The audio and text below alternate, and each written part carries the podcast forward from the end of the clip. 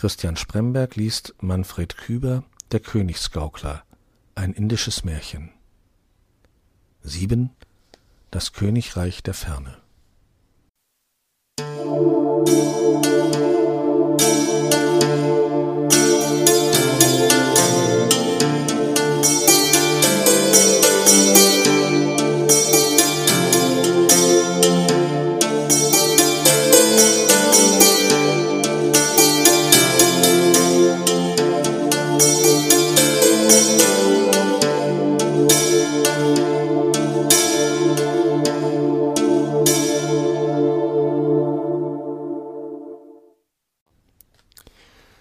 Als Mantau, der Königsgaukler, in die Wüste gekommen war, da heulte es grauenvoll in der Luft, und drei scheußliche Dämonen tauchten vor ihm auf.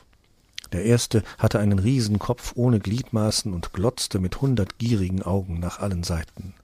Der zweite hatte hundert Füße und hastete mit grässlicher Geschwindigkeit über den Sand, der dritte aber hatte hundert Hände, die in die leere Luft griffen.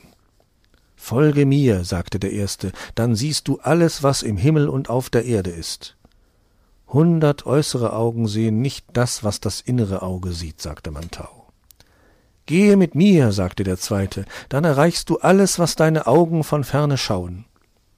Alle Füße wandern nur dorthin, wohin die Fäden der Lotusblume sie ziehen, sagte Mantau. Gib mir die Hand, sagte der dritte, dann hast du hundert Hände und kannst alles greifen, wonach du begehrst. Ich begehre nichts als eine unsichtbare Krone, sagte Mantau. Da erkannten die Dämonen, dass es Mantau der Königsgaukler war und dass er die Geheimnisse des Lebens in sich trug, und sie heulten vor Wut und vergruben sich in den Sand ihrer Wüste. Nun war Mantau, der Königsgaukler, allein in der grenzenlosen Wüste mit seinem kleinen Affen und erkannte die Grenzen dieser Wüste nicht. Er wusste nicht, welchen Weg er nun gehen solle, eine unnennbare Einsamkeit war um ihn, und er senkte ergeben seine Waffen. Als er aber aufsah, um einen Weg zu suchen, erblickte er vor sich einen Engel.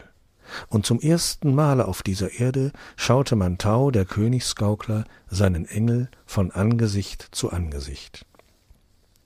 Ruhe dich aus, Mantau, mein Königsgaukler, sagte der Engel, du bist müde von einer langen Wanderung. Morgen ist dein letzter Tag auf dieser Erde, und du musst deinen heiligen Berg suchen. Wie werde ich den Weg finden? fragte Mantau. Ich werde dich führen, sagte der Engel. Da legte sich Mantau, der Königsgaukler, auf den Sand der Wüste und schlief ein. Sein Engel stand neben ihm und hielt Wache bei ihm und bei dem kleinen Affen. Aber im Traumbild dieser letzten Erdennacht schaute Mantau, der Königsgaukler, nach langen Jahren wieder zum ersten Mal die Königin der Ferne. Am anderen Tage führte der Engel Mantau und seinen Affen auf die Hochebene von Tibet, und es war Abend geworden, als sie oben angelangt waren. Siehe, es ist Abend geworden, Mantau, mein Königsgaukler, sagte der Engel, und du stehst wieder vor der Hütte deiner Kindheit. Sie ist zusammengesunken und verfallen im Wandel der Jahre, aber ich will gehen und sie dir oben über den Sternen wieder aufbauen. Damit schied der Engel von ihm. Mantau aber neigte sich zur Erde Tibets und trank aus dem klaren Bergquell, aus dem er als Kind getrunken hatte, und der Affe mit ihm.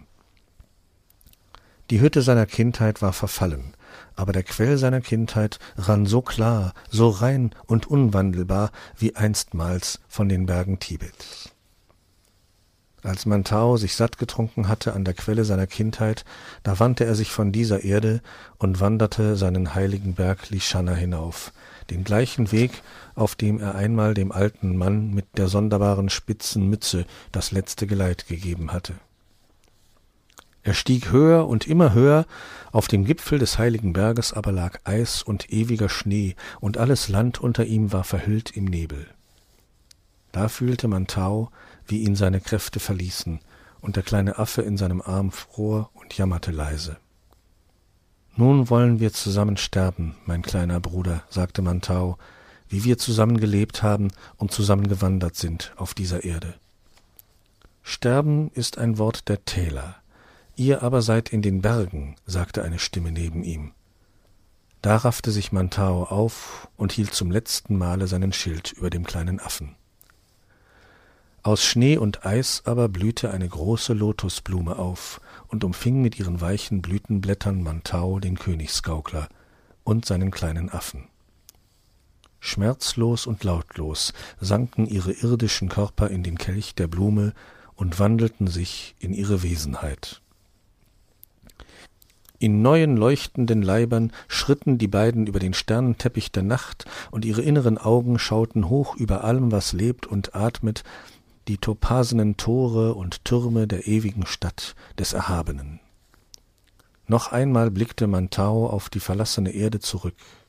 Da sah er tief unter sich die Stadt der erloschenen Lampen.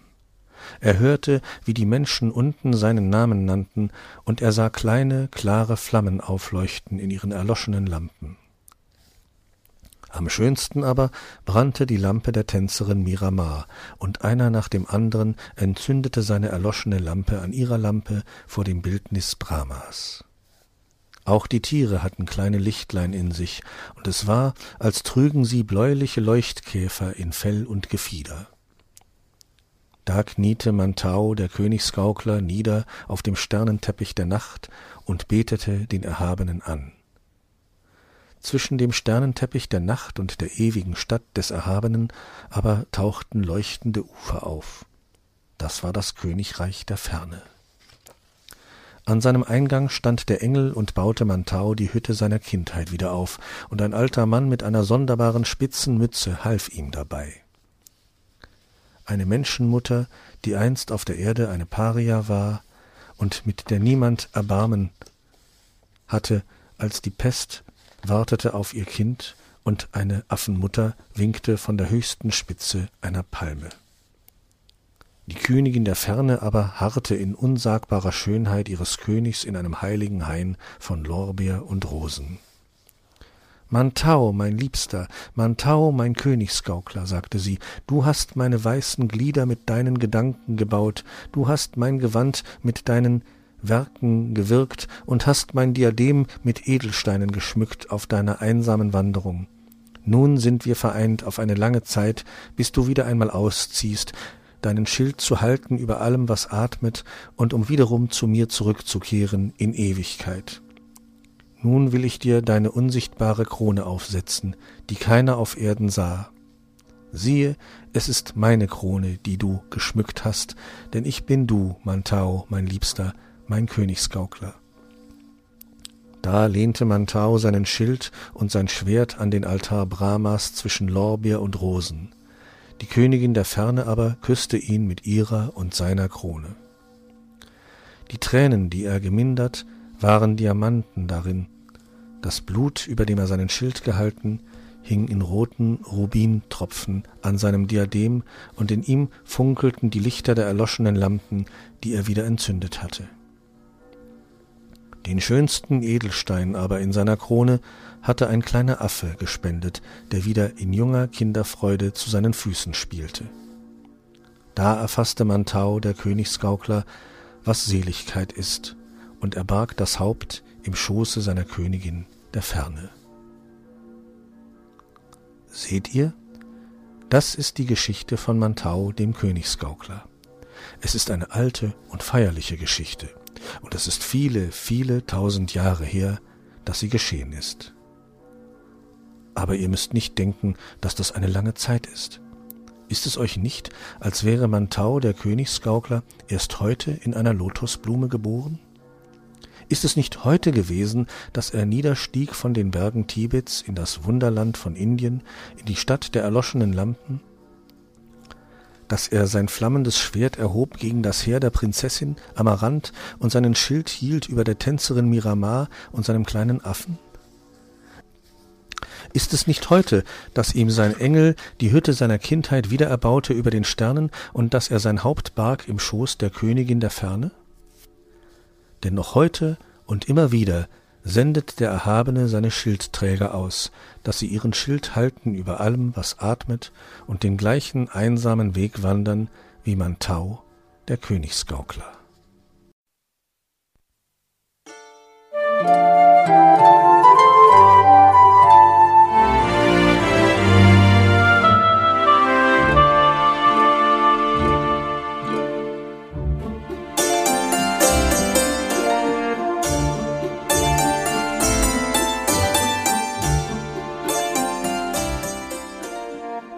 Hörtest eine Audioproduktion von Blinzeln Media, zu finden im Internet auf www.blindzellen.org.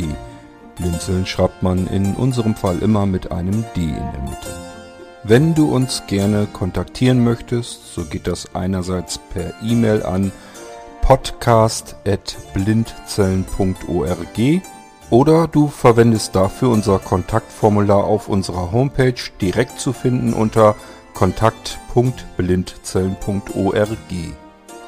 Wenn du uns einen Audiobeitrag für die Sendung zukommen lassen möchtest, dann benutze doch hierfür am einfachsten unseren Podcast Anrufbeantworter. Den erreichst du im deutschen Festnetz unter der Telefonnummer 05165 439 461. Und wenn du aus dem Ausland anrufst, dann ersetze einfach die vorangegangene 0 gegen die Ländervorwahl für Deutschland. Das ist die 0049. Wir freuen uns über Lob, Kritik, eine Rezension oder Bewertung unserer Audioproduktion dort, wo du sie gehört hast. Konnten wir dich hiermit gut unterhalten und informieren? Du findest bei Blinzeln zahlreiche weitere Audioproduktionen aus allen Bereichen und zu allen Themen. Entweder bei uns auf der Homepage www.blinzeln.org oder dort, wo es Podcasts gibt.